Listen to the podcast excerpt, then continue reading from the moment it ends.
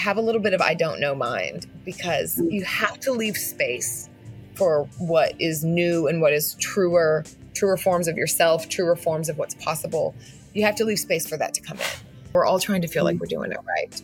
We're all trying to feel like we fit. We're all trying to feel like we belong. And we need to not let yoga be another place where we're have all this criticism. It's like, can this be a place where we can just like sink in and relax? Like, if you want to try to do it right, all the other areas of your life, like, let this be a place where there isn't any right. You know, the craving to drink actually, I cannot believe it. I would have never believed it. And I remember people used to tell me, like, one day you're just not going to think about it. And I would be like, fuck off. like, literally. like, like, oh, really? You know, I was like, nah, not for me. Like, I'm going to think about this forever. Um, we think we're so special or so different, but yeah. it just, it just went away. It went away.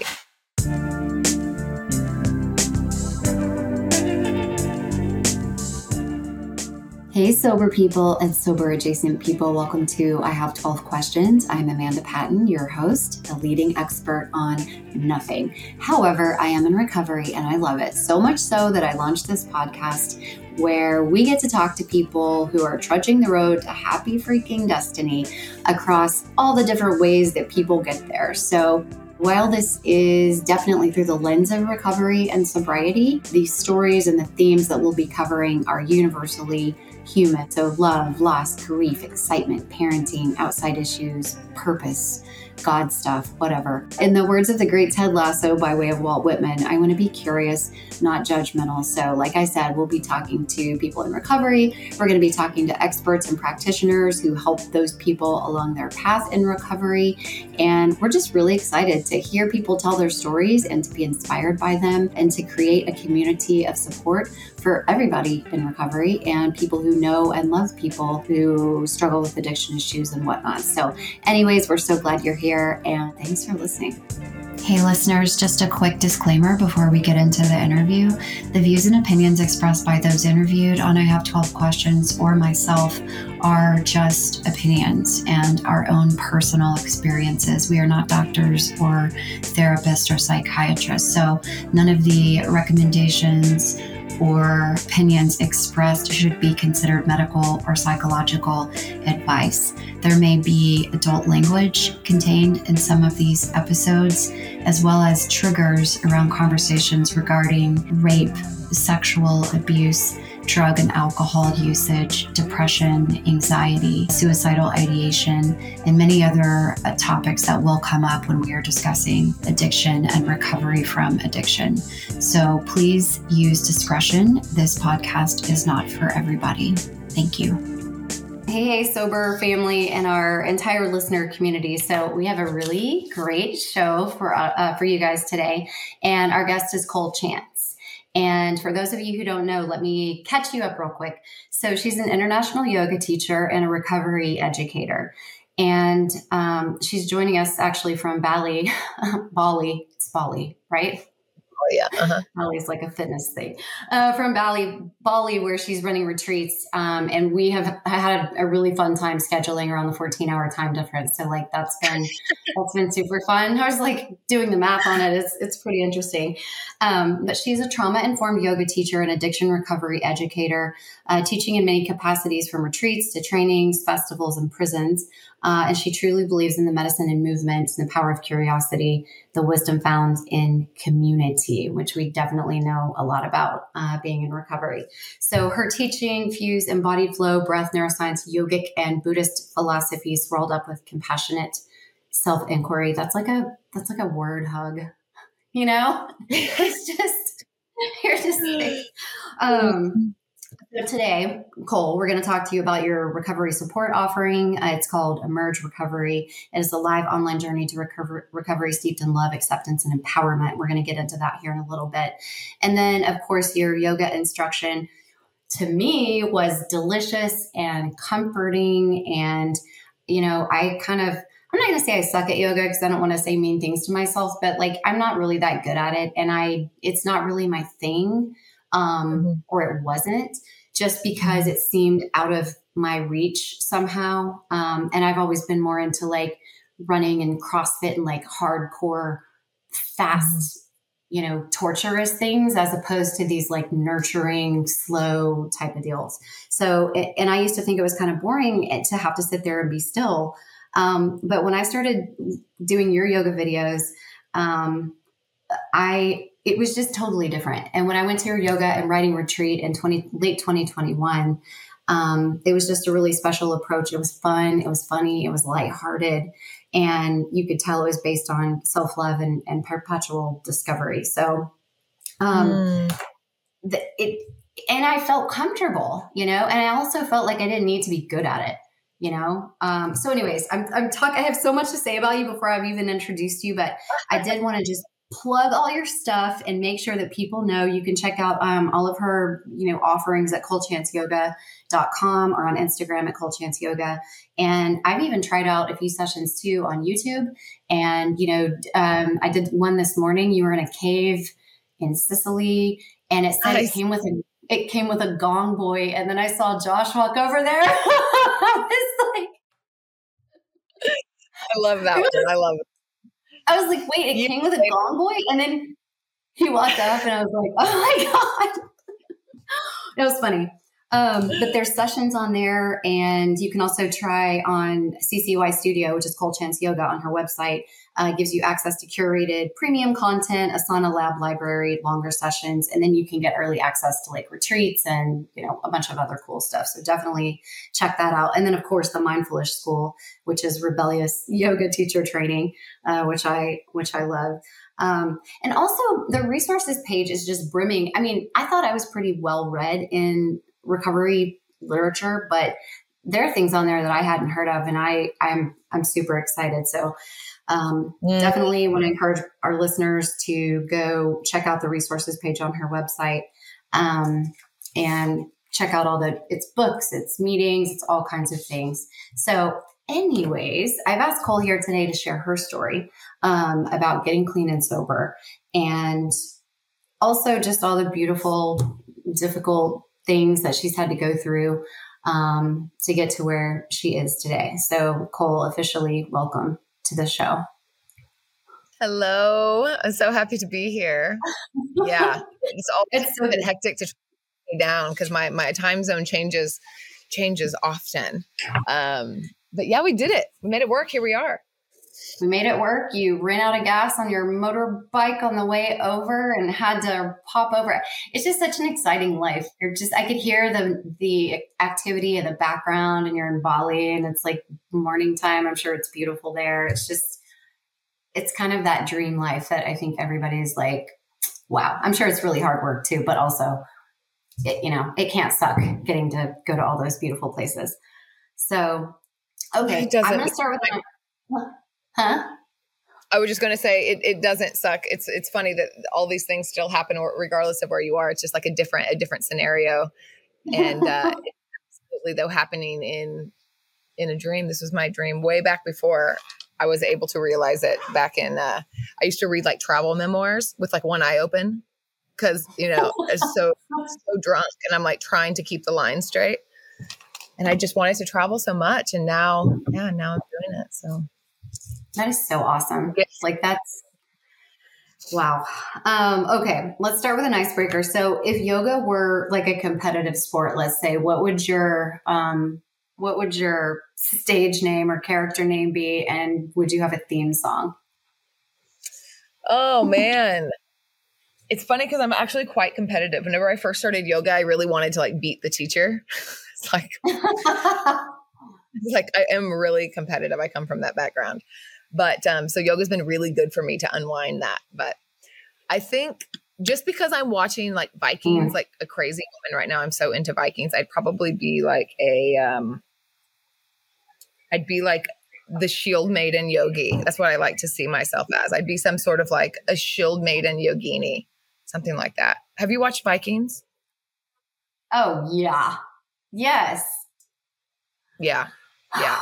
Something like that, something like that, and pro- just some epic Viking Norse music in the background, and I'd be super fierce and like probably yes. have some blood spattered all over me. There we go. How's that? I love it. I love that. It's very uh like, you know, opposite of yogic, but also very warrior. Yeah, I could see that. I could see that. Um, well, actually, all, because all you know, the, you, we have a little bit of a we have a little bit of a lag. So sorry about that yeah, to the listener. Sorry. That's okay. I was going to say that in in Hindu mythology, though, like um, Kali is the fierce warrior goddess, and she wears like a string of of of heads around her waist. She has a like a, a waistband of heads, and she is like the fierce protector.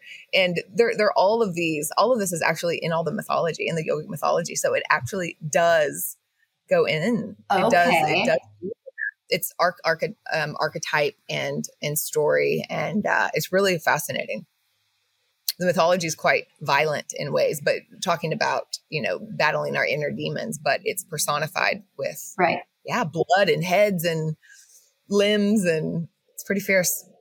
I, I kind of love that, and I did not know that. I it's it's really sad because I've experienced a lot of the westernized version of yoga, um, going mm. to studios and stuff like that, where a lot of that doesn't get.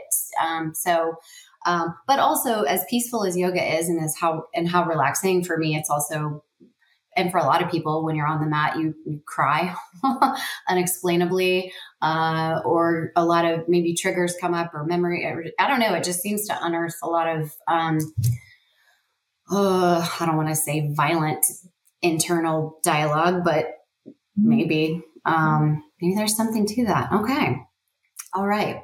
So you're one of the most laid back people I've ever been around. When I was trying to write a sentence or something about like kind of what you feel like in person, I wrote, uh, you feel like a nap in a hammock with a great book in the springtime sun, but like under a shade tree. You know, mm. it's like, mm-hmm. it's just peaceful. And it's not fake peaceful, it's like legitimately peaceful. And I want to know how you maintain that. I mean, how do you maintain that place mentally? Well, I don't. I don't. I come and go from there. I can't. Mm. It's not. I'm not always. I'm not always like that, though. I feel like I'm probably have more of a through line than I realize sometimes. But I often feel I can definitely get quite quite frustrated and agitated and I move forward in my life a lot. Like I feel like there's a sense of urgency often when I get really busy. So I have to pull myself back. So it's kind of a recalibration, but I think that's with everyone. We're meant to be flexible and to change. I think a lot of times my baseline when I'm not too busy, my baseline when I'm not feeling urgent or stressed is pretty chill. And I even do bring this kind of attitude. I like to think I bring this attitude of like laid backness, even when I am feeling urgent, but I do think I have a baseline of that. I just don't always stay there. We don't always meant to stay at our baseline, but um, right perspective. I try to keep things in perspective, and I don't always. I get real zoomed in, and then I'll zoom back out, and it's just kind of a little bit of a practice of keeping things in perspective. Yeah, That's, yeah.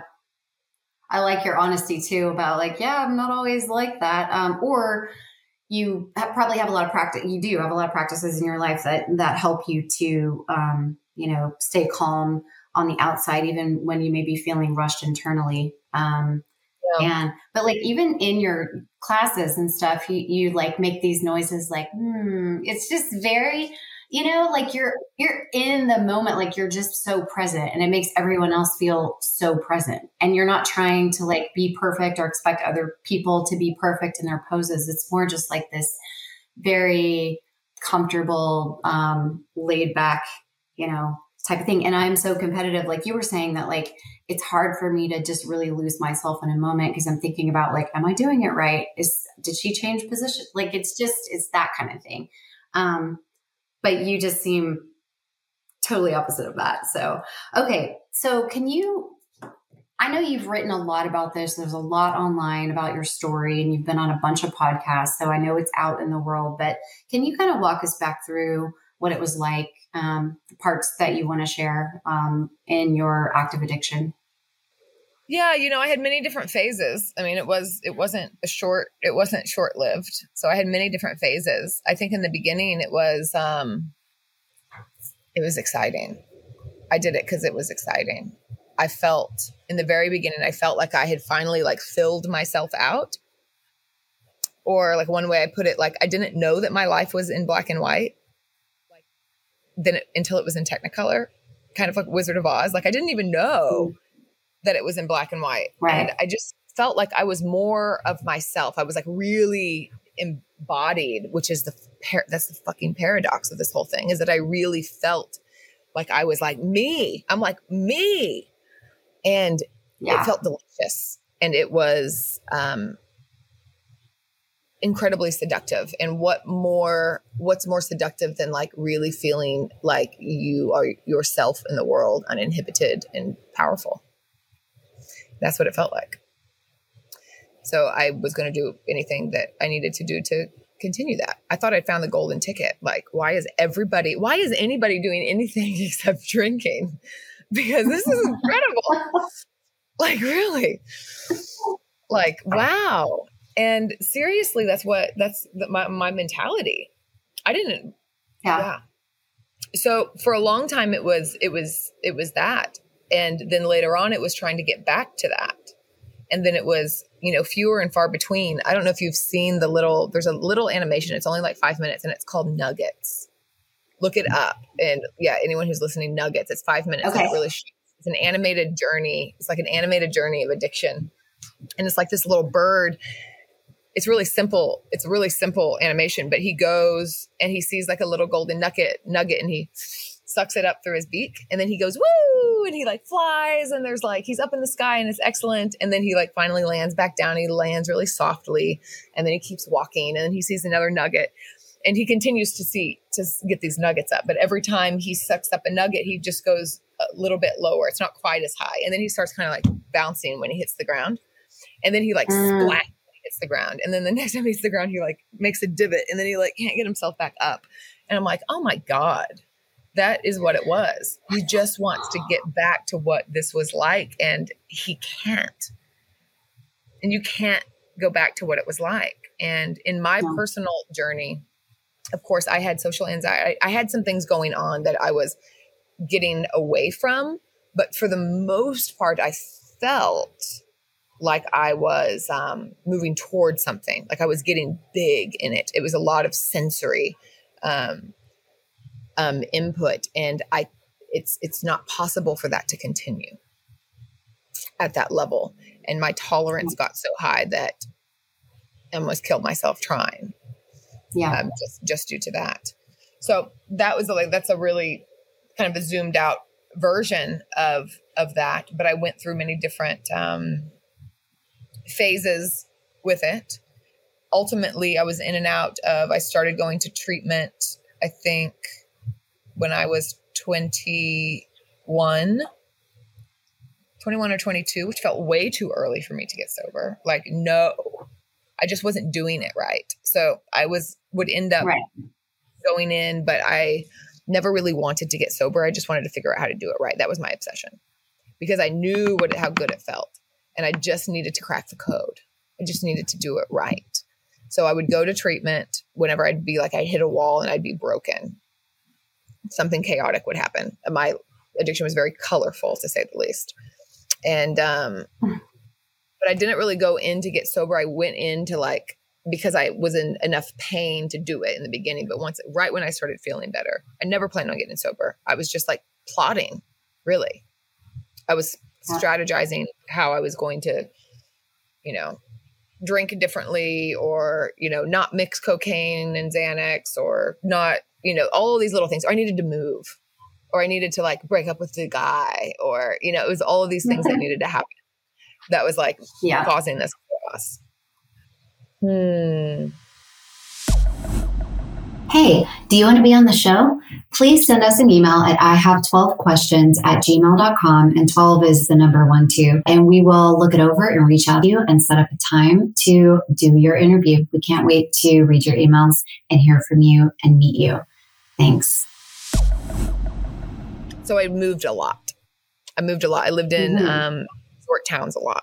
It was really easy to hide. I bartended. Um, I lived in party places. I lived in ski resorts where everybody woke up and had a Bloody Mary in the morning. So it was like really easy. I could drink at work. I could drink at not work. Um, but I would also drink around friends, and then I would start needing to hide bottles of wine as well. So I'd have to have a bottle. I'd have to drink in the closet and then drink at the party or I'd have to, I started having to supplement. I'd have to hide morning drinking sometimes, depending on where I was or who I was with. So that started getting a little bit more hectic because then that's a little bit harder to hide from yourself. Prior, it was easier to hide from myself when I was just doing it and everybody else was doing it. I was in a big party environment. Like I was always in a big party environment. Like, right. So for me to need to hide my consumption in a raging party environment was a bit. That's when telling, you know, but something's wrong. I wasn't listening. yeah. Yeah. Mm. So in the end, feel free to stop me and ask me any questions. I'm just kind of rambling here, but um, yeah. started to get harder and harder to think that I was having fun, even though I took it all the way to the end. I took it all the way to the end, the delusion that I was having fun. Um, even though it was getting harder and harder to believe that because then I'm like in and out of detoxes. I'm in and out of hospitals. I'm getting arrested for things. Um, I try to check into detox, but then I have to leave because I'm shaking too bad, or I had a grand mal seizure and I'm in a hospital for a week. Like all of these things. And I'm saying it's stress, it's whatever. I'm just making all this shit up. And everybody's like, everybody knows. And everybody's just waiting for me to actually just kind of waiting for me to die, really. My mom said that in the end, she just, every time the phone rang, she was just like, it was, that was it. That was the last, that was going to be the, the call.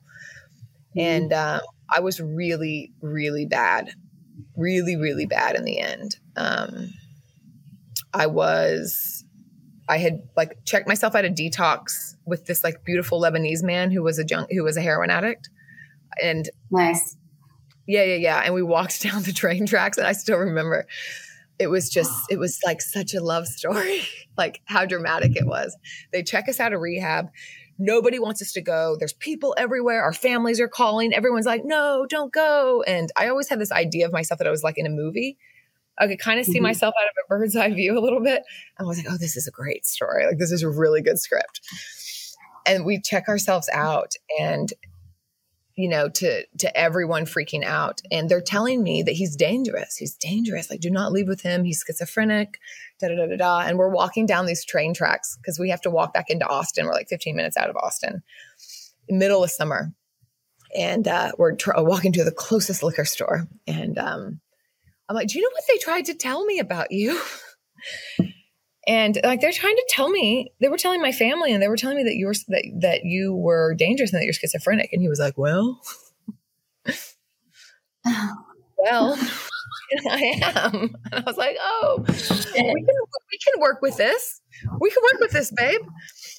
Um so i kind of like live in, and out of like hotels for the next while and so this last three months i hadn't done i hadn't done intravenous um, heroin until these last three months and I started shooting heroin in the end and um, ended up at some crack houses in East Austin. And like, it, was just trailer prostitution. I mean, it was just hectic. Like, I started doing cocaine in um, like smoking crack. We called it smoking, smoking cocaine, but in like yachts and big beautiful houses. And then you know to be at a crack house in like a trailer with no wheels on it with it was it was quite different. It was quite different.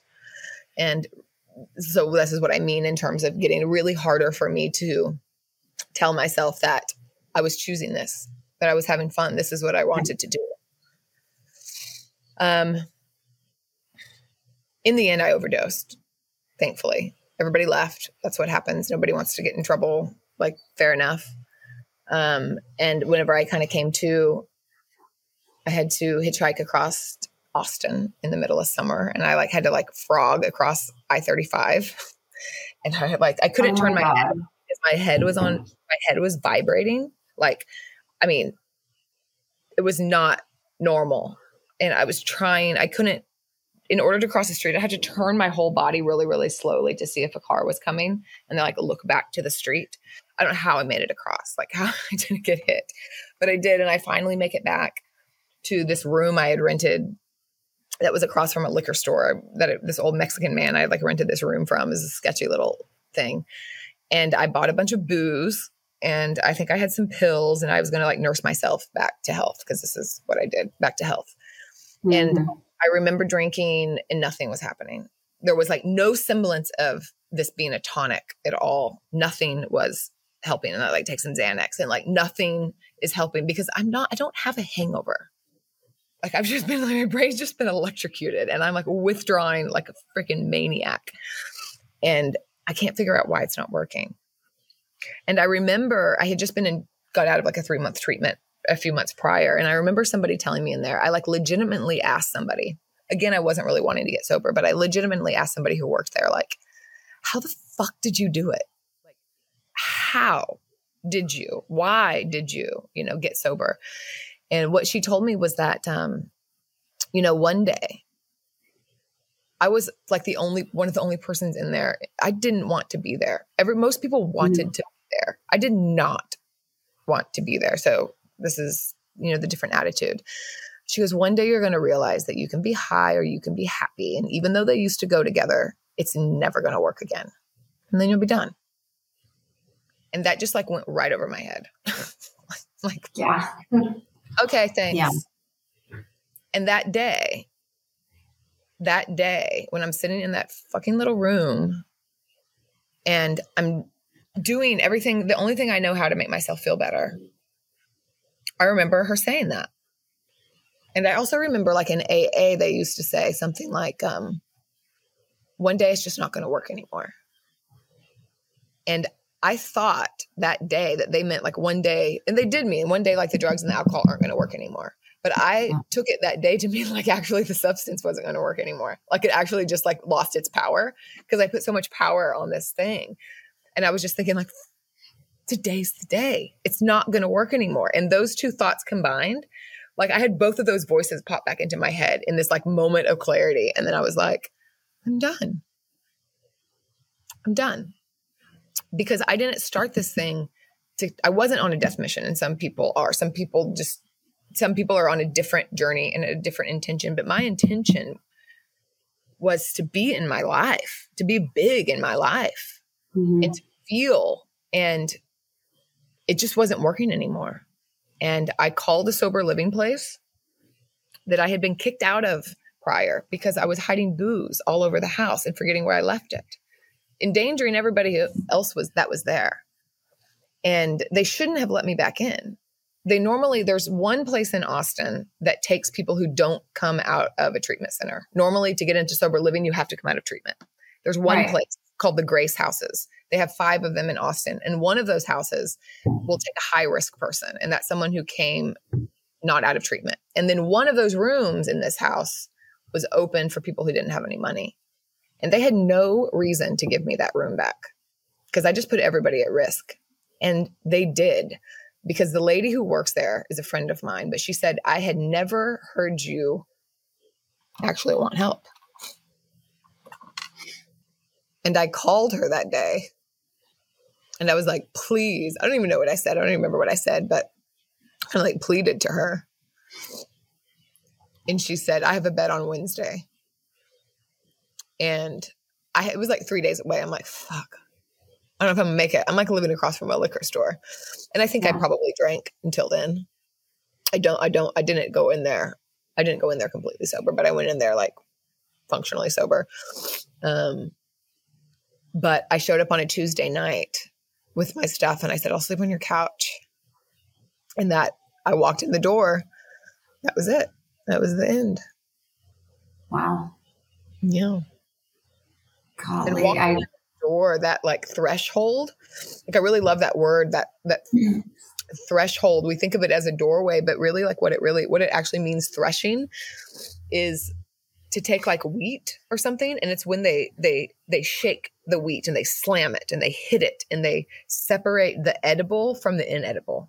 They separate what is what they can eat from what they can't eat and that's actually what threshing is to separate something Wow. And it so felt like when I walked in that door, it was like, like I just like unwound because outside did not feel safe to me. I did not trust myself.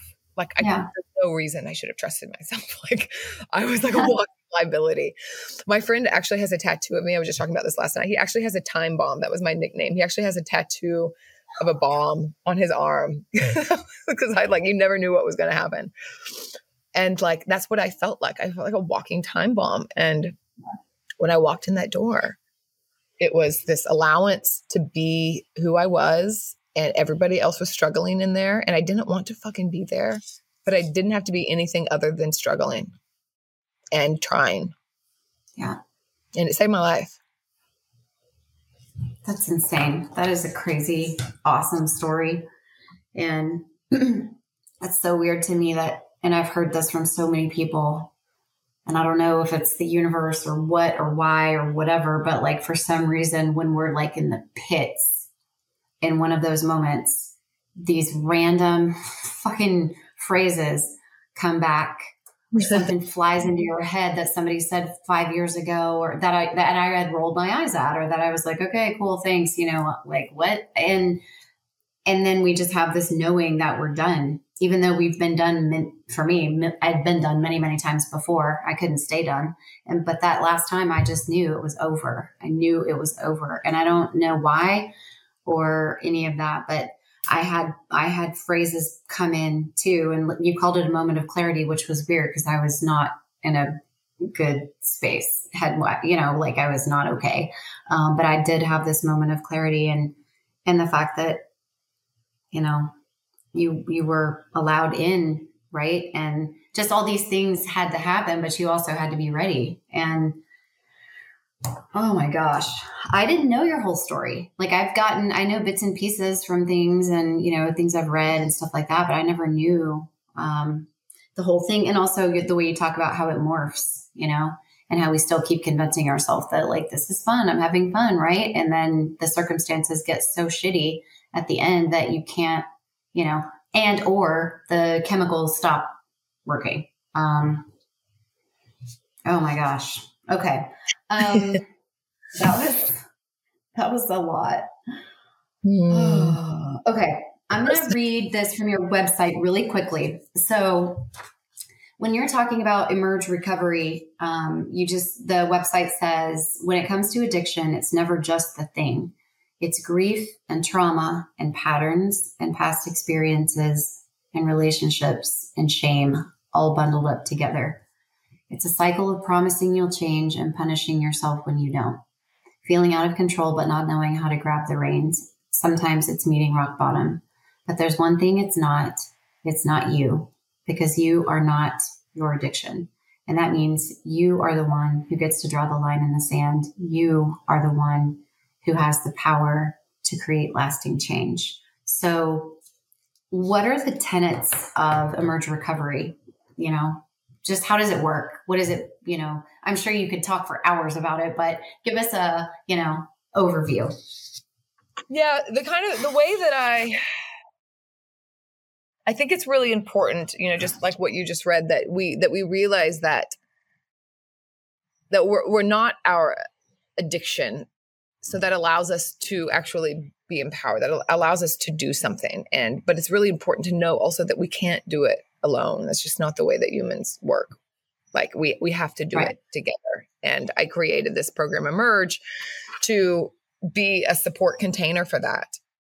I have been in and out of AA. I have been in and out of numerous treatments and IOPs and detoxes and all of these different things. And I always felt like I was trying to fit in the box. And that's what a lot of people say. is like this works or it doesn't work. That's that's what you got. This is going to work for you or you don't work. It doesn't work. And this won't work.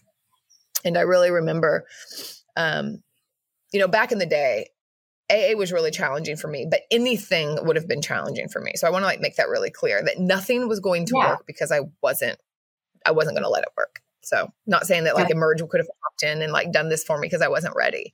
But I remember something in the big book and it's there's a piece in there that is talking about that this program works and it says um, but there are such unfortunates and they are incapable of being completely honest with themselves so essentially saying that if this works except for these few people that are just unfortunate and i'm like and that is really hard. And other people remember that part of the book because, yeah. like, if you you feel like this isn't working for me, and then you're like, oh yeah, you already think that you are outcast from society. You already think that you already are separate from everything. And then that yeah. part of the book, you're just like, yeah, of course. And like that you're in or you're out kind of mentality is really damaging. And I don't, I think that there's so much good thing about AA. And actually, like I've reconciled my relationship with it once I could see from a different perspective. Um, but at the time, that was really challenging. So I really wanted to create this program that I don't know what's going to work. Yeah. I have no clue what your formula is or what your code is or what your, you know, your unique combination lock is. But here are some really supportive things and take what works and leave the rest. That's the thing. And what it's compiled of are things that have helped me. I don't expect them to work on you the way that they have worked on me, but they may. So stay curious. Yeah. And Buddhism is a big piece of it. Buddhism and neuroscience both are a really big piece of it. Both of these really humanize the human condition. It's like, oh, you suffer? Okay, you're human. Oh, you get angry sometimes? Okay, you're human. Oh, you want things? Yeah. Number one thing about being a human is that we want, we crave, we desire. So this stuff has been talked about for thousands and thousands of years. And we're wired with these ancient nervous systems that have been wired this way for way more than thousands and thousands of years. So right. to look at it that way really depersonalizes this I'm a fucking addict. Like there's something wrong with me. It's like your pain is not personal. It's unique, but it's not because you've done something wrong. It's not moral. You're not being punished. You're just being human is hard. And so both of those things really were supportive. One from more of a spiritual side, and the other one, it's like, oh, this is what happens in your body. This is what is happening when I drink. This is what my like my dopamine system looks like. And when I get limbic hijack, and like, how could I not do this when this is what's happening? Yeah. So that just humanizes and normalizes it. And that was a big, that is a really big piece. And we also um, bring in lots of different like modern psychology. I love internal family systems, which is in a nutshell of not having one internal self. There's not this one thing, and then I act, you know, there's all these, I, like I have one solid thing. It's like, no, we have different parts of ourselves. And I have part of yeah. me mm-hmm. that really wants to drink. And I have a part of me that really wants to get sober. And I have a part of me that's just scared about the whole thing. And then I have another part that's just trying to fix it all. And to understand that component as well, and to know that all the parts are like just trying to do what's best for us and they're just don't know how, that's really really powerful. When we look at attachment theory, we look mm-hmm. at polyvagal theory, which is like figuring out what our nervous system wants and needs and why it acts the way that it acts. Um, yoga to create practices that bring us into connection with our body because addiction separates us. So finding ways to soothe our system without needing to reach for a bottle. Um, it's it's a modge podge of different things. Jack brings in some Ayurveda which is another lens to look at ourselves through. Like, what is my nature? What do are my tendencies? She also brings in like some mantra and some mudra, which are just like different practices to bring in intention. And again, some things aren't going to resonate, and other things you're like, holy shit, that. Mm-hmm. Yeah. And that is, I mean, that's that's the gist of it. And it's just a stellar program. And I'm really, yeah, I'm really, it's been really supportive and it's my favorite thing that I do. And I do lots of things. And it's like the Sangha piece too, right? That community, the that togetherness and supporting each other. And, you know, but when you were talking about IFS, that's crazy because that's what I've used with my therapist for years. That's with the firefighter, the exile, the manager, right? And I always just pushed the parts away that were that were frustrating me or making me feel uncomfortable instead of saying, "Come on in, like what are you trying to show me? What are you trying to protect me from?" Because, like you said, really everybody's working together in there to try to help me. Um, yeah. But sometimes one part would take over, and but I didn't know any of that. I didn't understand. I was just doing, you know, um, what I did, and I remember I remember when I was first going, oh my God, I have a problem. I have a problem with drinking and cocaine and Xanax and Adderall. Like this has all become a weird science experiment and it is not working anymore. The whole goal was to like not feel. And now I have to take so much to not feel that I don't even get high anymore. So like I don't even know what the point is and blah, blah, blah. But my thing was if I learn about it, then I won't do it anymore. So if I learn, and so I went into study research mode of like, oh, it takes my brain 12 weeks to replace all my dopamine and serotonin after I do cocaine. So like, so I shouldn't do it. Right. I, I was like self knowledge. I will understand all of this and then it will make me not want to do it. And no, the first time something was in front of me, the next time I was like, okay, I guess I'm doing that. And it, but I, you have to like in your, your work talks a lot about this too, of having to, it's a lived experience. Like you almost have to live it and experience it. Um, and each person does that in a very unique way. So it makes sense that what's going to help them change those patterns is going to also be very unique.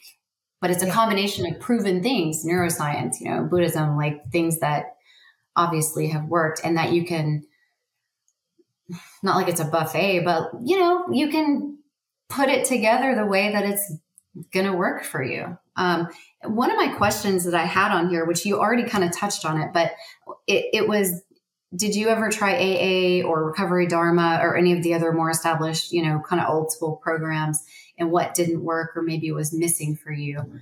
Um, and I think you you touched, you know, you explained that. Um, and that's one of the reasons I started this podcast because some things just don't resonate.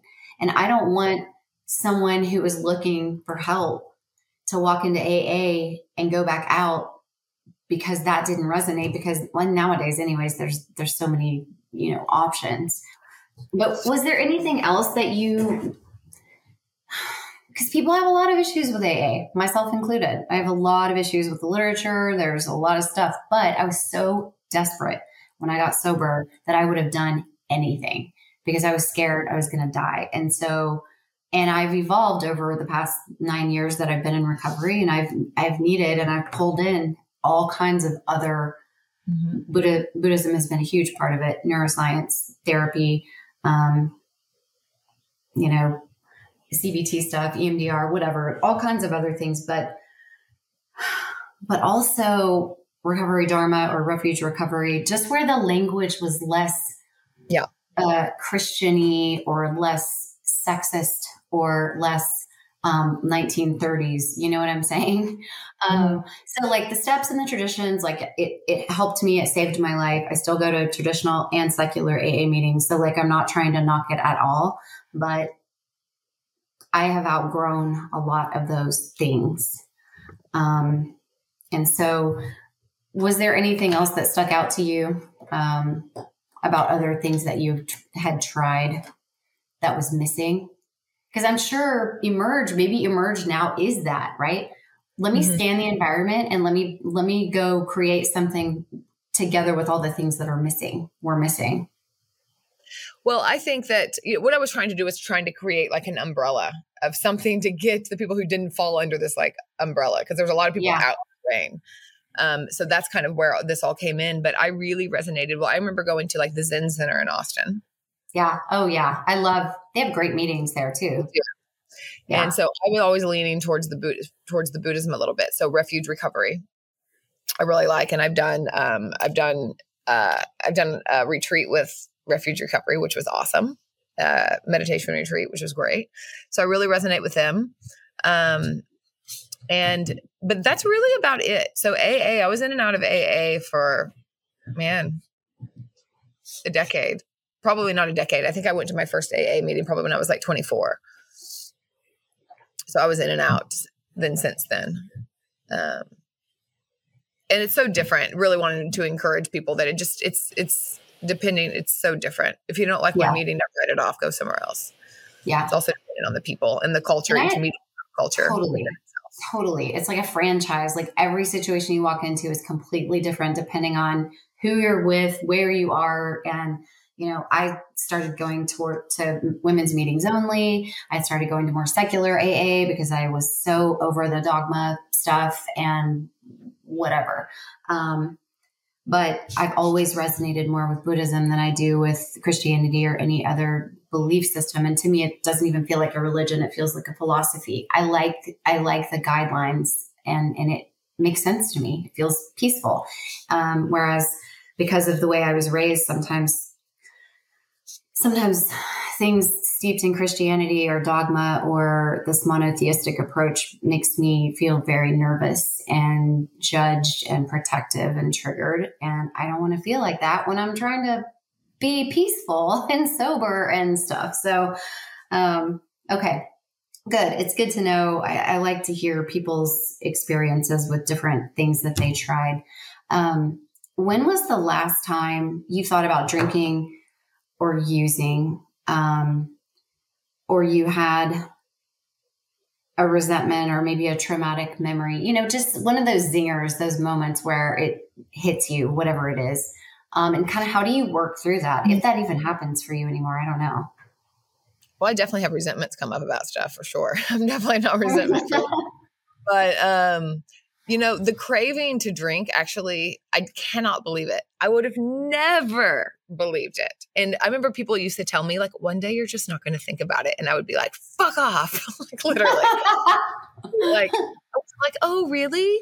You know, I was like, no, not for me like i'm gonna think about this forever um we think we're so special or so different but yeah it just it just went away it went away. And a big thing of it for me is that i i think i mentioned earlier is like i always wanted to travel ever since i was a little girl. I was born mm-hmm. in oklahoma I lived in a town of like 200 people and i wanted to be a dolphin trainer and i wanted to travel the world. Like it was kind of tragic.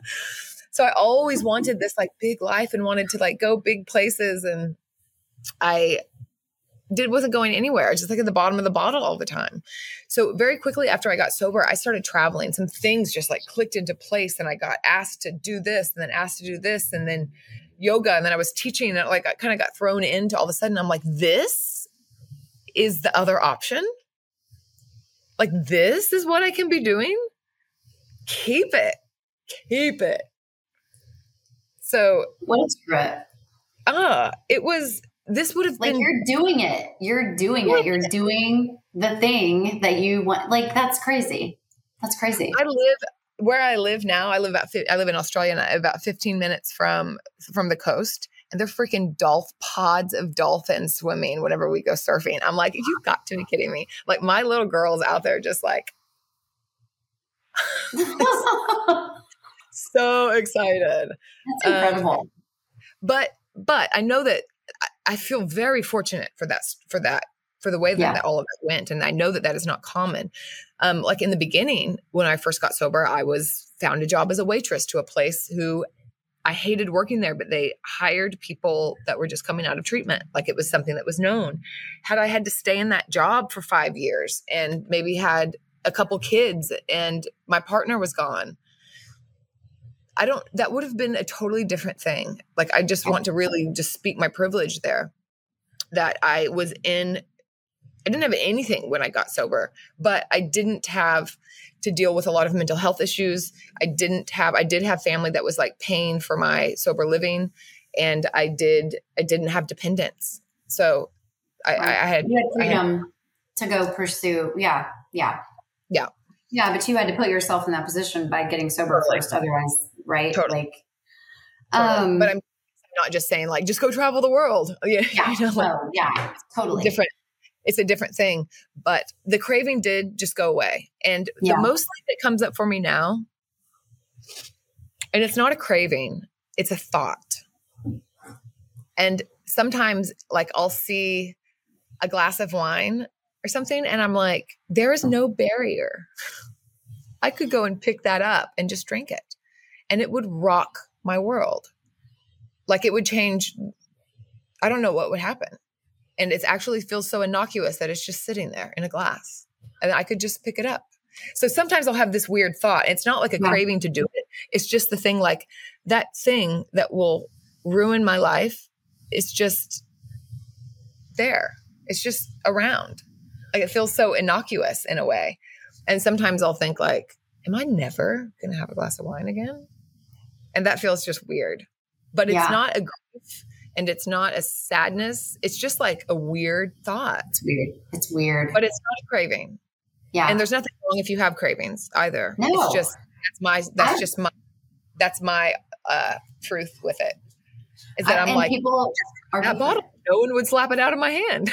like And that's weird. That's a weird. And I've had those thoughts too, where I see, you know, somebody left like half a beer on a table, or I think of like a 12 ounce bottle of beer could literally ruin my life. It's just sitting there minding, minding its own business. But if I decided to pick it up and put it into my body, like that little thing has the power to absolutely wreck my life because I don't know what's going to happen after I put that first one, which is so it's so weird and bizarre and something I used to center my life around. Now I hardly ever think about.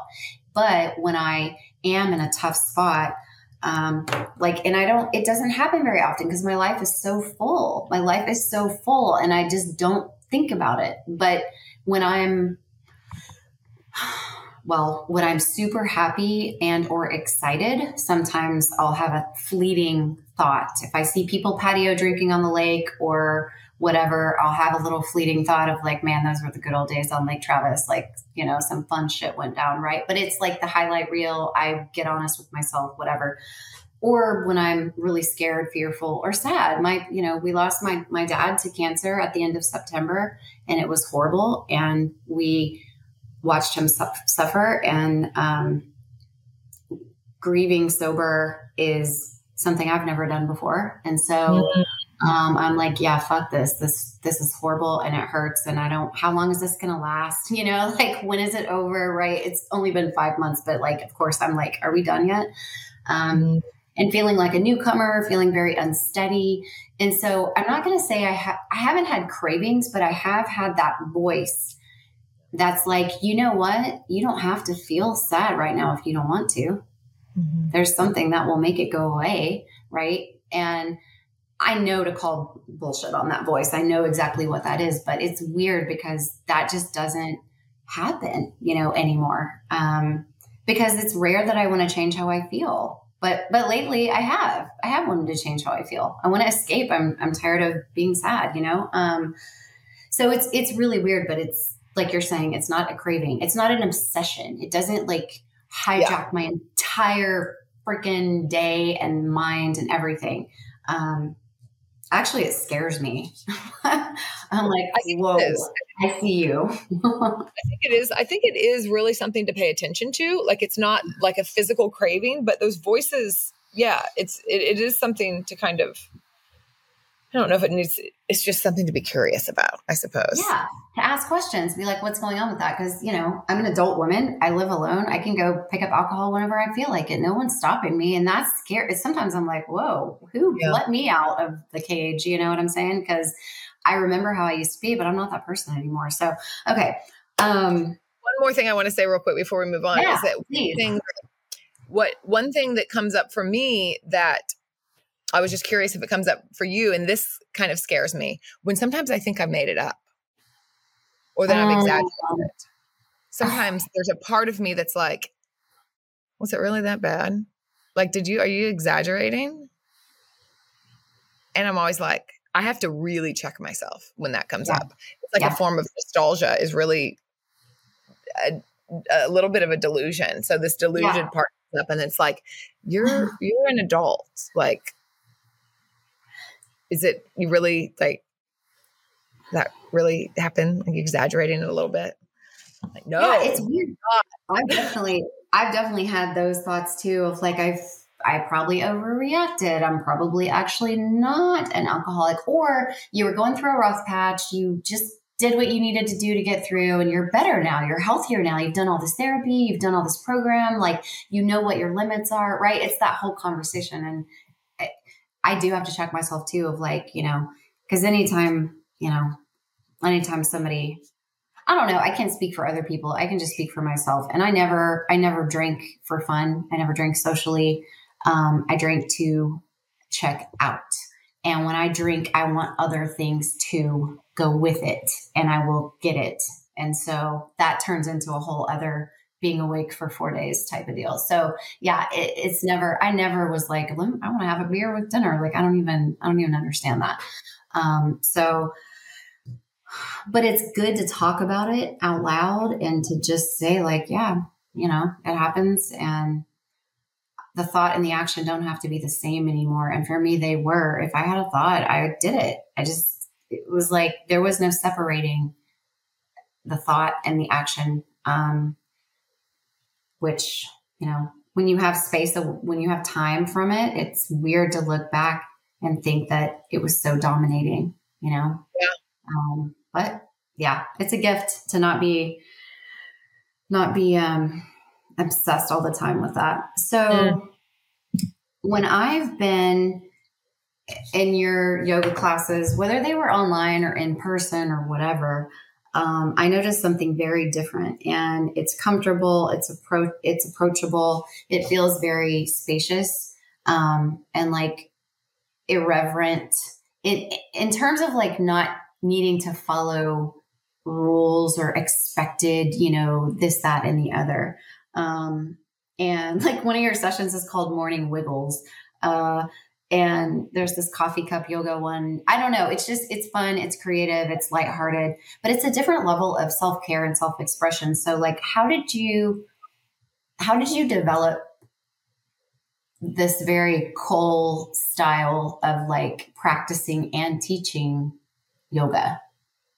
Like, where did it come from? Hmm. Well, I used to, like I mentioned in the beginning, whenever I first started doing yoga, I wanted to like beat the teacher. So I was really into like power yoga and all right. the all of the fancy postures and very specific alignment. And I just started to feel a little claustrophobic. Like it started to yeah. feel like I, my body wanted to keep moving. Like I didn't want to like stop right here. Like yeah, I, I feel myself just wanting to kind of keep moving. So I just kind of leaned into that. And it was kind of a slow unwind. I've always had a bit of like a rebellious nature in a way. So that kind of still, still was showing up on the mat as well of like, well, what if I do it this way? What if I don't want to do it that way? so after following the rules for a while, I'm kind of like, mm, well, I'm going to try this other thing. And I, I just feel like that it felt like it fit so much better. Yeah. So I just began exploring and realizing that um, I wanted to move my body in different ways. And I was feeling, yeah. I was feeling boxed in by the typical yoga. Also, beginning to realize that people have a certain view of yoga, and one of which is not very inclusive. Yeah. So I started teaching on YouTube a long time ago, pretty much right when I got sober, not long within within a year I was teaching on YouTube. So a lot of feedback that I get from from YouTube is that people don't go to classes because they don't feel like they fit there. Yeah. And that like breaks my fucking heart. Yeah. So I think that getting hearing from students and hearing from people um, really shifted that for me as well of realizing that I need to make sure I don't know, I'm not seeing who I'm teaching to, but I know some of the things that they're feeling. And yeah. I wanted to start to be sure that they knew that they were welcome there. And so that also changed the way that I moved and the way that I spoke about moving. And then also just beginning to take, you know, trauma informed trainings, understanding the human condition is that we're all trying to feel like mm-hmm. we're doing it right. We're all trying yeah. to feel like we fit. We're all trying to feel like we belong. And we need to not let yoga be another place where we're have all this criticism. It's like, can this be a place yeah. where we can just like sink in and relax? Like, if you want to try to do it right, all the other areas of your life, like, let this be a place where there isn't any right. And um, yeah. that's just as hard for me as it is for anyone else because I like to do it right too. Imagine that. Yeah. Yeah. No, that makes that like makes perfect sense. Right. I like to do it right. I like to I really like to be right. Yeah, me That's too. Too much. But it makes sense. It makes sense and it it like what you're saying, access and um people's comfort levels. Um with the positions or their knowledge of yoga or are they wearing the right things? Do they have the right body type? Like it's just it's a very cliquey like you say it's it's marketed to a very very specific demographic. And um, that's why i loved at your retreat it was just such a cool mix of people. And people were just moving in ways that felt good to them and wearing whatever they were wearing. It, you know, it didn't look like a bunch of clones doing the same shit. It was like more like this exploratory with your own body, but also yoga, right? You're learning yoga, you're learning about the positions, you're learning about all these things. So um, I think too, um, I used to do poses that were hurting me. Mm, um, mm-hmm. It didn't feel good to my knee. It didn't feel good to my back. It didn't feel good to my neck, but I did it anyways and I held it and I did it the way it was meant to be done because I wanted to do it right. Meanwhile, my body is like, this, this is not good for you get out of this position, do something else. But I couldn't do it. I wouldn't get in child's pose. I wouldn't surrender. And that's like, that's crazy. I'm here to do something good for myself. And I'm sitting here like wrecking my knee. Uh, because for my body, that position isn't right for me, right? And in another class, I wouldn't feel comfortable to get out of the pose, but in your class, I would totally just, you know, do whatever I wanted, you know, or just change and shift if it didn't feel right. And you say that a lot in your instruction you really encourage that um, to try different things and to, you know, I don't know. It just feels very um, welcoming. Yeah, I think we just have to be reminded. I have to be reminded. I'm reminding myself yeah. just as much as anybody else. It's like we just our nature is to forget, and we have to be reminded. You can do whatever you want. Like, yeah, what do you want to do? Um, right. What what feels good in this moment? It's not going to be what felt good yesterday. Like, I just think that that's that's it's just important and hopefully it goes off the mat you know it's just oh. it's a metaphorical mat like really yeah yeah yeah because in our culture i think too we push and push and push and push even though we're tired and our body's telling us things we just keep working and we keep doing this and we keep doing that and um, i've done it before too in, in weight training and other things where you know i've had injuries and my body's trying to give me a warning sign and i just push because you know mm-hmm. um, suck it up, you'll be fine, you know, or it's crazy. That's crazy. And I see that now. Um, but there was this connection of mind and body in yoga, which is why I get so emotional sometimes when I do yoga because I'm connecting, you know, and listening to my actual body. And that's not something I've done most of my life.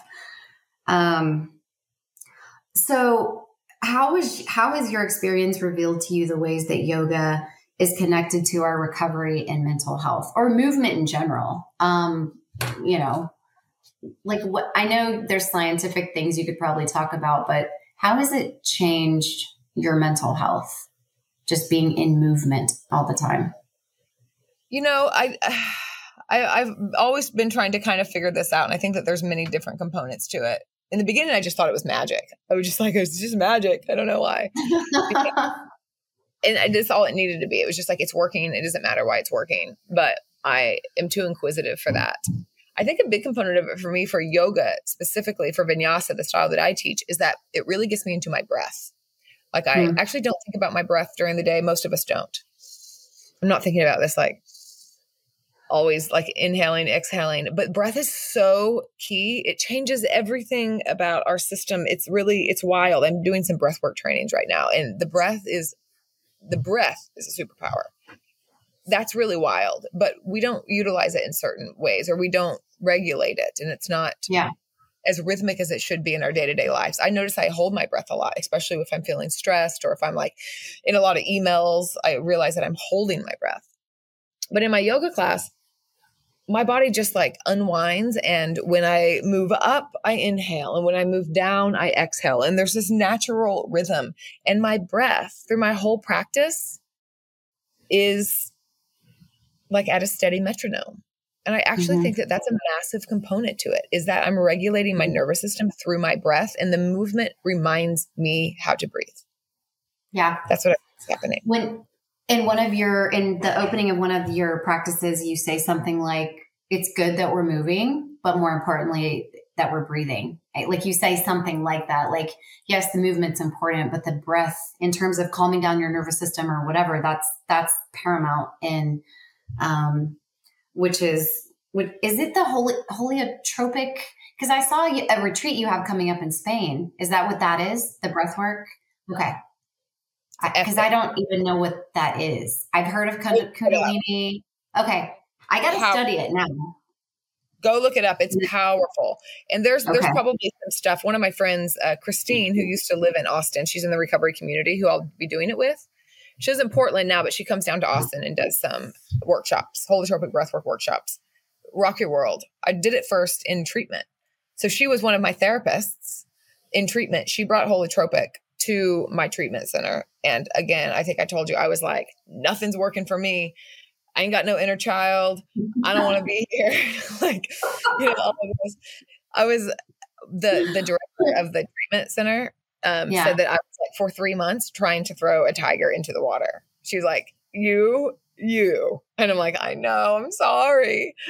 Um, I was intense. Um, but so we go into this thing of breath work, and it was going to be bullshit and whatever. I don't know what it was. And we like laid down and we breathed for two hours, and I was pew, rocked my world, paradigm shift. Wow it helps you access some of your subconscious and it just begins to come out and rewire. It's actually, I don't like to really compare it this way because we're not looking for a high, but it's fairly psychedelic in nature. It can be. Yeah. Um, and it, but it, it's just with your breath. And I think that was so big for me too. I always assigned power to other things outside of me to change the way that I feel. And that was the first time I was like, what was that? Like, who slipped me something? That was my body. Breathing. Your own body. Yeah. Oh my God. It was unbelievable. It was unbelievable. And it's not always one of these poof experiences, but there's something that happens. There's always something that happens. And yeah. it's the conscious being allowed to come out and to kind of do do its um sort sort itself out.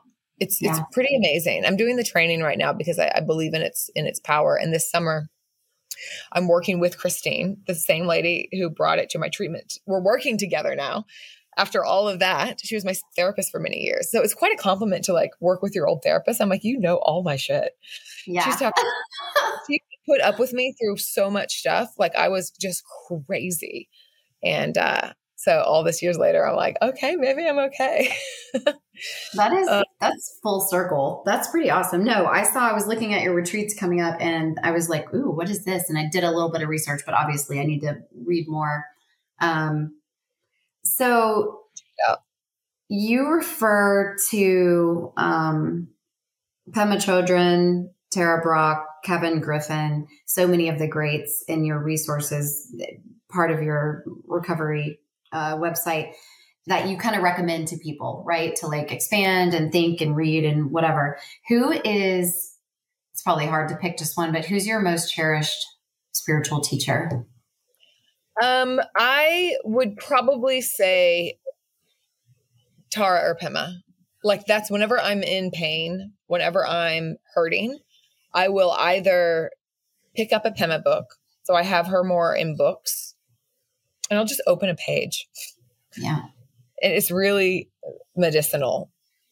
And or I'll listen, put on a Tara Brach podcast. And almost yeah. anyone I pick, almost anyone I pick, it's just so, you know, we live in this culture now where it's like something for this, especially being on YouTube. It's like yoga for wrists, yoga for bad days, yoga for something. And something about the Buddhism, it's like yoga for humans words for when And I can just open it up and it's like, it, yeah, yeah. So there's something about that inclusivity that Buddhism and especially these two teachers, yeah. lots of teachers, but these two teachers lay it on where it's applicable. And I find yeah. something that I need when I, when I, when I open up to them. Yeah. I agree with Pema for sure. And that's really the first, my first foray into Buddhism, I guess. And I think that I have that little yellow book of hers. It's just like a little yellow book and you can or when things fall apart. But people i started reading those things and it really resonated me, with me and didn't make me feel uncomfortable. But i will go read some pema quotes sometimes when i just need to be soothed or to be reminded the shenpa or what, whatever to not get hooked. And like just to it's reminding but it's real life right? It doesn't sound like theory or theology necessarily. It's she's just so accessible. Okay, that's awesome. Um, yeah, and it's not big and flowery, and it's not necessarily saying that everything's going to be okay. Nope. It's like this hurts, doesn't it? And you're like, it does. it does. Thank you. Thank you for acknowledging it. And that's what I love about her is her honesty because it's like, yeah, this this is what we are. We're people. We're humans. We have a lot of feelings. We suffer. Um, and learn, you know, it's But like when you, yeah. It's validating. Buddhism feels validating yeah. to be a human. Yeah, because yeah, you don't feel alone. And you know that nothing's wrong with you for feeling sad or feeling angry or craving things or wanting stuff or whatever. But the other thing is when people, I don't know how how many times you've been through grief or losing someone close to you or whatever, but people want to fix it. You know, people want to fix it. They want to tell you something or they want to say something that is ridiculous and insensitive and makes it worse um, because they want to make you feel better, you know? And sometimes you don't need to feel better. Like you just need to feel sad. And that's what you're supposed to do when you lose someone that you love. Just be sad. I'm here for you if you need anything. I love you. That's it. That's all I ever want anyone to say to me. Not, you know, everything happens for a reason or whatever the shit people say to you when you're going through stuff. It's just like, are you serious? What, so she's just like, yeah like a PSA, loud clear, put it on billboards, like fly it in planes, little smoke rings on the planes. Like, not everything for a reason. Like, no, no, stop it. Stop saying that. And and and nobody and and I just it doesn't. You can't fix it. You know. And I don't want to try to fix someone else's pain either. I just want to be there with them or for them yeah. or whatever. Um, so yeah, she's just like, wow, this really sucks, doesn't it? You're feeling terrible, huh? And you're like, yeah. um, okay. So your bio, we're wrapping up here. Your bio says that you're a trauma informed yoga teacher and addiction recovery educator. What does trauma informed mean, first of all, for everybody else? Like you hear it a lot, but like what does it actually mean? And like, does it tie back to your own personal trauma as well? so trauma trauma informed kind of means like i am i'm acknowledging like i've kind of i've been I, i'm acknowledging trauma and i'm informed about the way that it works in humans what it does and i'm aware okay. that we've all experienced it in some way and i try to teach in a way that is supportive for that so okay. like I try to um so for me that might look like it depends on the scenario. Sometimes if you were working with veterans or something, people with PTSD, you would teach in a very certain way and you would be trained to teach knowing trying to be aware of their triggers. You're never going to know what's going on with somebody, but you may um let people know where the exit is. You may hmm not move around the class as much. You may um not use smells. There might be certain things that you would do for a certain population. In a general class, okay. trauma you know what I mean? So it's it's it's yeah. be, trying to be aware of the trauma that's in the room. If you're working with sexual survivors, you might cue differently. You might not talk about the body as much. Um, you might, you know, you're trying to. It just depends on how you would, kind of what what you're what area you're teaching in. But every class really should be trauma informed. Really, everybody should be trauma informed. And that's really just understanding the way that it works, the way that it works in the body, and knowing that we walk around with these nervous systems that are imprinted by our experience and that we've all had challenge. And that um, it makes us act in certain ways or not act in certain ways. And it's right. kind of just giving permission for that uh, to happen and to know that we don't know. So it's it's a lot of different things. That's very it's very fascinating and it's very important and it really everything should be I actually don't kind of like saying trauma informed yoga teacher sometimes because I'm like, we should all be trauma informed. like all of us. I don't this not shouldn't be special. But it's it's important, it's really important to just to understand the basics of uh not specifics. You don't need to know all the specifics, but just the basics of like the our humanity and how and how trauma affects the body. Good. Thank you. Because I didn't know what it meant. Like, is it a certification? Is it like there's just a, because with each population, it's different. It has to be different, right? And so, like, even nowadays, the language we use and things we used to say that we don't say anymore because it's offensive and it's insensitive and this awareness around, you know, or pronouns or understanding. But you're saying it's even more, it's even more dialed in than that. It can be, but it doesn't need to be. It can it be. So if I was if I was working in a certain place, then you can go and get trained to work in that certain place. Like okay. if you wanted to work in like I volunteered in prisons before, so I want to be like a little bit more clued in about like why I, what's happening here. If I work right. in treatments, I'll probably I'll teach a little bit differently. If I'm teaching with veteran, which I don't, but people do, I would teach a little bit differently. Um, being aware of the population, it can right. be that, or it can just be. Uh, there are definitely certifications, and it can also be um, being there's trauma.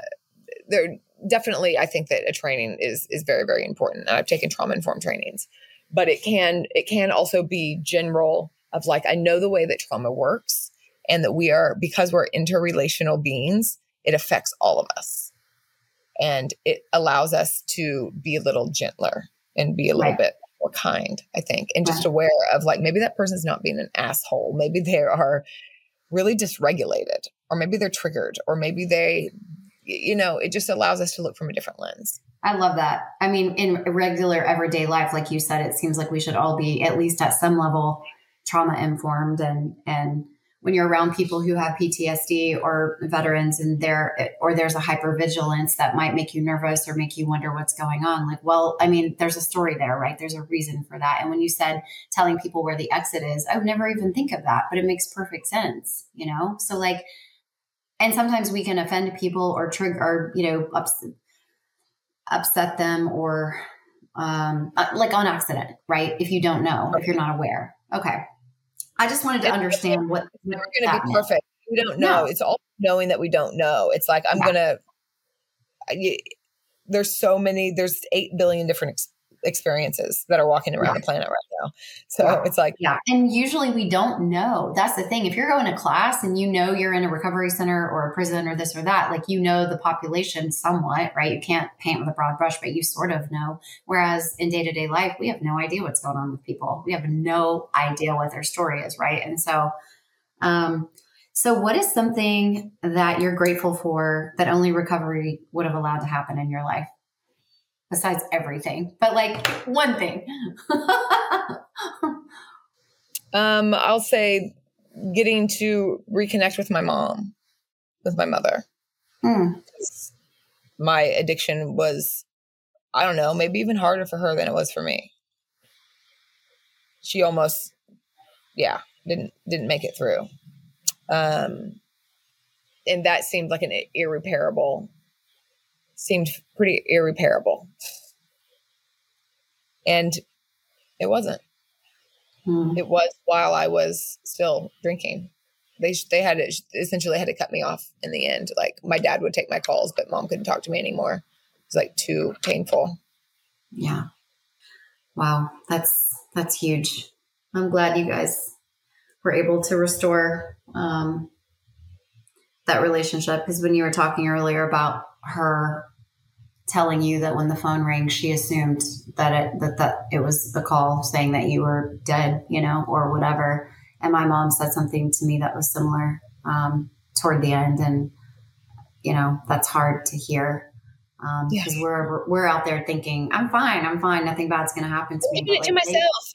They, yeah, I'm keeping it. I'm not hurting anyone but my right. And meanwhile, they know the truth and they know that it's likely that you know they probably are going to get that phone call someday if we keep doing what we're doing so i love i love that you got that back as a result of recovery okay final question um, what's a golden nugget of advice that you'd like to leave our listeners today regard, regarding their recovery adventure mm-hmm. for people who are in recovery or maybe they're not yet you know just because people yeah. who listen are like all over the map so yeah. do you have a golden nugget for us what I I think I'm going to say two things. Okay, the one that I normally say because I think is is to leave room for possibility because oh man, we think we know, but if we don't like this I don't know mind, like have a little bit of I don't know mind because mm. you have to leave space for what is new and what is truer, truer forms of yourself, truer forms of what's possible. You have to leave space for that to come in. So to I would have never ra- wrote my story. If someone had been like, "What do you want?" You can have anything you want. Like nine years ago, I'm nine years sober too. I would have been like, I would have sold myself short on like what was actually possible. I would have never believed it. I would have never believed it. So it's like leaving, yeah, leaving space for that to happen and yeah. not needing to know, not to think you know. Yeah. And the other thing, which has been just a mantra of mine of late, which I actually got from Noah uh, Levine from Refuge Recovery when I did when his on his retreat. Yeah, we sat for a week in silence, and every so often he would say, "This is what it is right now," and then like three hours later, he'd be like, "This is what it is right now," and I'm like, "Damn!" Every time he said it, every time he said it, I'm like, "You're right. this is what it is right now." Whether I'm like off in thought or whether I'm like, "This sucks," or whether I'm like, oh, I can do this or whatever is happening. It's just like, this is what it is right now. And it's going to change. That's so crazy. And it's like, it's always appropriate and it's always helpful. This is what it is right now. This is what it is right now. That's huge. That is huge because, like, when I meditate, I have many times pictured myself lifting the top of my head and looking inside, right? I'm an observer. I am not myself. I am not my thoughts. I'm not even with myself when I'm meditating. I feel like I'm observing. And I really just, I do, I look in there and I'm like, holy shit, like what? There's so much going on in there. And it's not an instruction or anything like that. Um, but it changes. It moves so quickly and it changes so often. And I think I used to make decisions based on thoughts that I thought were permanent or feelings that I thought were permanent or circumstances that I thought were permanent. I was making life changing decisions based on very temporal things, right? And I didn't, but I didn't know that. Um, even to this day, if I get a sore throat, I'm like, oh my God, I'm going to be sick forever. Like it's still my first instinct to think that if something shitty is going on, it's always going to be like that. And if something really great's going on, when is this going to get taken away from me? Um, it's just it's but that's how my brain works. Mm-hmm. um, but it's not true right? It just because it my brain thinks that doesn't make it true. So to hear you to hear you say this is what it is right now like i'm gonna i'm gonna use that. Do take it please.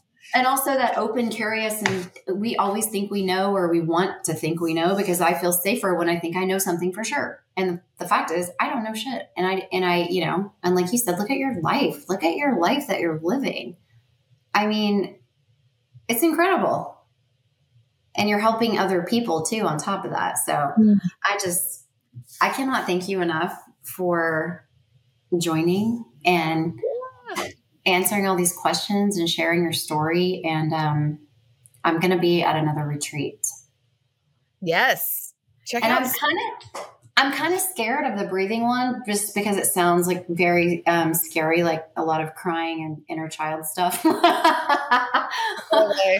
um, and I think having just having just lost my, that's the first time I've ever lost a parent, and so it feels very disorienting. I feel very unmoored. I'm remembering things from my childhood that I thought I had dealt with, and it's just it's like it's way more than him dying. It's it's a bunch of other stuff. Um, and so, of course, I'm scared right now. I was scared to go do Reiki last week because I was like, oh, don't don't bring it out. But super tender. And I want I want to find out more about that breathing because it sounds it sounds pretty awesome. Yeah. Well, yeah, use yeah, using discernment of, you know, yeah, forward motion isn't always the best motion. It's like sometimes, you know, where to be soft, where to push forward, but yeah, super tender space right now. And yeah, what's the yeah. always asking what's the best? What's yeah. the best way to take care of you? Right. And right. It, it's moving out of the head space into the heart space. And that's a really hard thing for me because I feel safer up here, even though it's crazy and dangerous in my head. I still feel safer here than I do here. And that tenderness, though, I have no choice now but to be tender. And it's kind of a gift. Um, even though it's horrible, it's actually, um, you know, as with everything else, I've had to be forced into things that are good for me. So, same, same. Well, we're also going to Thailand in November, and it's going to be. Saw, I saw that northern. It's my Thailand. favorite venue in the world. Like my favorite, my favorite venue. It's. I've. This would be my fourth retreat there. We haven't been. I haven't been back there in like four years. I think pre-COVID, and it's it's uh, pretty spectacular. So well, you got an option. We, I'm going to be at one because I need a vacation, anyways. Well, I'm actually well, going to jump off because I'm going to talk to my mom because we talk you now. We I love it. Thank you so much, Cole. Absolutely. Okay. I'll see you soon. I appreciate your time. Have fun in Bali. Ciao. Okay. Bye.